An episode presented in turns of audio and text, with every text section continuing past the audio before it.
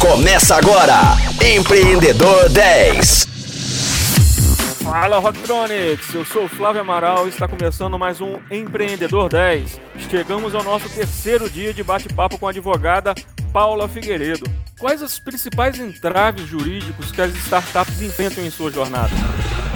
Bom, no Brasil, a gente sabe né, que existe essa questão que os empreendedores, na verdade a sociedade como um todo, se sentem né, reféns da legislação. A gente entende que as startups e as empresas elas sofrem uma burocracia às vezes muito maior né, do que é possível comportar para uma empresa que está começando e precisam, né, a gente precisa ter uma inteligência melhor com relação a essa questão burocrática, que é um dos principais entraves que, que existem. E isso é algo né, que, inclusive, está sendo tratado, discutido aí nas três esferas, né, de liberdade econômica, é, essa iniciativa para o marco das startups.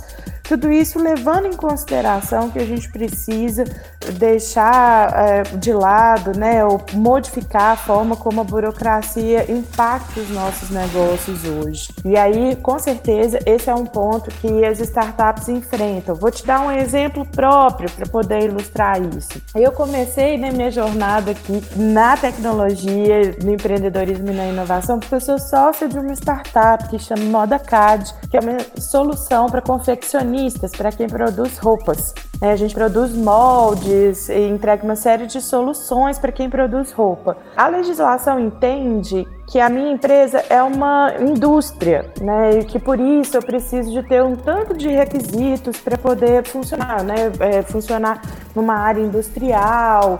E aí existe uma preocupação com incêndio, com fluxo de pessoas, e nada disso existe no meu negócio.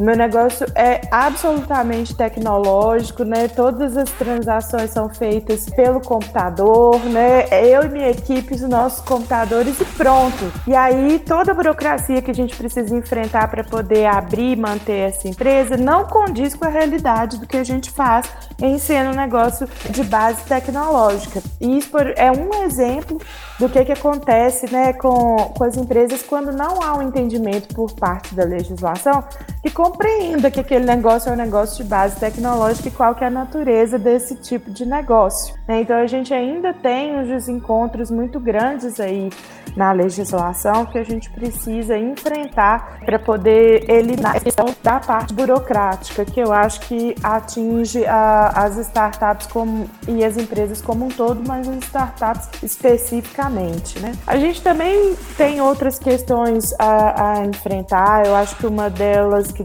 impacta demais no Brasil é a parte da tributação. A gente precisa de uma reforma tributária ampla, mas especialmente para os negócios que estão iniciando. É muito importante que tenha um tratamento que permita tanto na parte burocrática quanto na questão de, de alíquotas e de questão de, de dificuldade aí para o recolhimento, que a gente né, tem um entendimento diferenciado. É isso que a gente faz, por exemplo, né, quando dá um tratamento tributário diferenciado para uma micro e pequena empresa, através de um processo de tributação como simples. A gente sabe que carga tributária é uma das coisas mais complicadas né, no nosso país. Existem outras questões de natureza jurídica que que também é, são do dia a dia das startups internamente, né? Por exemplo, como vou tratar a minha equipe, qual figura aí da, da legislação pode ser utilizada para todo mundo que faz parte da minha equipe contribui com o meu negócio, né? A questão trabalhista é uma questão que representa custos para o empreendedor, que o empreendedor precisa levar em conta. E fora das, da, das questões mais diretas, né? Igual a gente falou aqui da burocracia, que é desde a abertura, da tributação e outros desafios da constituição do negócio, a gente tem também o que é relacionado à própria natureza, que é essa questão, né, de às vezes tratar com mercados que ainda não existem ou esbarrar numa legislação que já existe, né? A gente tem alguns casos emblemáticos aí que todo mundo discute, por exemplo, os aplicativos de transporte e a questão do transporte de pessoas né, dentro dos nossos centros urbanos ou mesmo transporte público em geral ser muito regulamentado pelo poder público, e a gente tem aí né, um, um conflito entre as plataformas e o transporte tradicional, que é licenciado, né? E a gente tem outras várias situações como essas, né? É, relacionadas aos grandes aplicativos e aos novos modelos de negócio. A gente tem alguns, às vezes, que podem parecer, inclusive, proibições, né? Como a gente teve com alguns modelos de negócio na área financeira. Hoje a gente já tem uma evolução das regras aí do nosso sistema financeiro nacional que são super rígidas para a gente poder ter figuras novas né, de, de entidades que, tra que atuam nessa área financeira, porque o nosso país né, tem interesse que mais pessoas façam parte aí dos bancarizados, então existe é, iniciativas do próprio poder público para a gente poder aumentar as figuras que existem hoje e trazer né, todos os padrões aí de regulamentação para poder entender né, os novos modelos de negócio, trazer eles para dentro do sistema financeiro sem né, minimizando os riscos, mas também não impedindo as inovações. São vários exemplos como esses, né, que a gente falou aqui agora.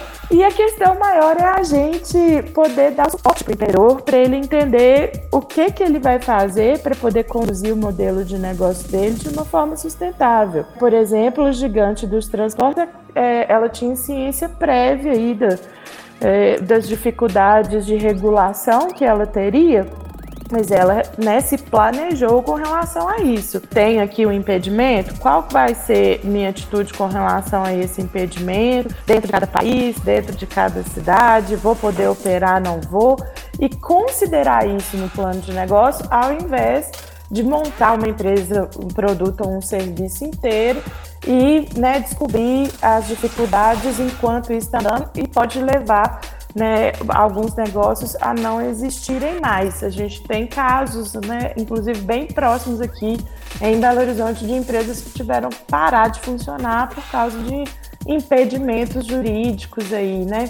Então a gente realmente é, considera muito importante que os empreendedores consigam né, ter essa mensuração de risco e desenho de alternativas dentro da legislação para viabilizar os modelos de negócio deles. Sim, sim.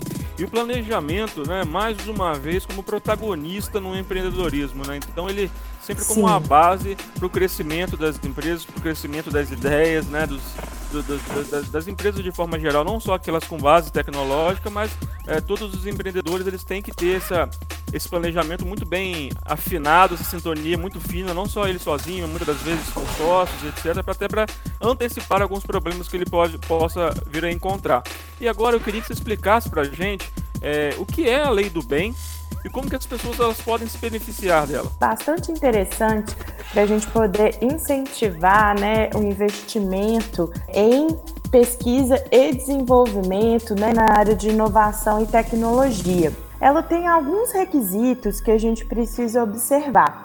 Quem pode investir através aí da lei do bem são empresas que apuram a modalidade do lucro real. Essas empresas precisam ter lucro, né, de fato, estarem regulares aí com, com questões fiscais e precisam investir em pesquisa e desenvolvimento. A gente às vezes tem algumas críticas, né, ou solicitações para que a lei do bem ela seja é, ampliada aí para a gente ter outras empresas empresas que não apurem o lucro aí pelo lucro real, né, que é, estejam em outras modalidades investindo aí também através da lei do bem, porque a, a gente acaba tendo uma diminuição no número de empresas que pode, né, é, optar por esse tipo de investimento. Mas basicamente, né, a empresa que atingir esses pré-requisitos aqui, ela pode ter benefícios fiscais né, ter descontos aí, é, falando de uma forma mais simples,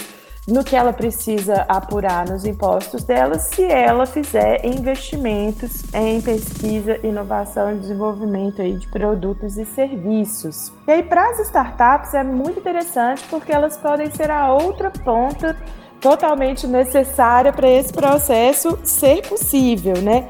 Para a empresa investir em pesquisa e desenvolvimento, ela com certeza vai precisar né, é, de parceiros para poder fazer esse tipo de desenvolvimento. E é aqui que entra né, o papel das startups, juntamente com as entidades aí de, de pesquisa e de ensino, que também oferecem né, todo o conhecimento e o ambiente para poder apoiar esse tipo de pesquisa. É, a empresa que vai fazer esse tipo de investimento, ela precisa né, cumprir uma série de requisitos, ela precisa demonstrar qual é a pesquisa que ela está fazendo, para onde os, os valores estão sendo direcionados, e aí ela pode ter redução no imposto de produtos industrializados para ela poder adquirir equipamentos para esse tipo de de pesquisa em, né, que a gente chama de P&D, e ela pode ter alguns outros benefícios aqui de ordem fiscal para poder amortizar né, equipamentos que ela adquire. Então, o importante aqui para as startups é se você consegue né, apoiar esse processo de pesquisa e desenvolvimento, você é uma peça super chave para poder se conectar nessa engrenagem aí de, de desenvolvimento e pesquisa através da lei do bem. A gente precisa fazer o match, encontrar aí eh, uma empresa que esteja dentro desses requisitos propensa a fazer o direcionamento aí de recursos para desenvolvimento aí, né, em P&D. Super bacana, pessoal. Como esse assunto é um assunto é, um pouco mais extenso, mas que é de muito interesse aí de quem trabalha com pesquisa e desenvolvimento, o próprio MCTIC, eles construíram um guia, né, que é uma base para a gente poder entender um pouco melhor sobre essa é, legislação. Está disponível né, no site do mctic.gov.br, a gente pode deixar o link aqui para vocês. E aí é muito interessante que logo aqui no início desse guia, é, eles explicam um pouco, trazem um pouco de dados, né, para a gente entender o tanto que isso é fundamental para o nosso país, para o desenvolvimento do nosso mercado, né, e mostrando tanto que é, o investimento em pesquisa e em tecnologia tecnologia é, ele é altamente benéfico, né? Eles mostram aqui, por exemplo, que para cada um real é, de renúncia fiscal aí por parte do governo, né? É, nesses benefícios são concedidos para as empresas, ou seja, para cada um real investido pelo governo, mais quatro reais investido pelos parceiros privados, né? É, as startups que trabalham com P&D que podem trazer uma incrementação aí tecnológica de produtos ou de serviços, de processos, é, existe um mercado super vasto de empresas que ainda podem encontrar esse parceiro para fazer pesquisa e desenvolvimento, então vale super a pena. Às vezes a gente entende que investimentos estão só aí né, nos bancos ou, ou nos investidores clássicos, e na verdade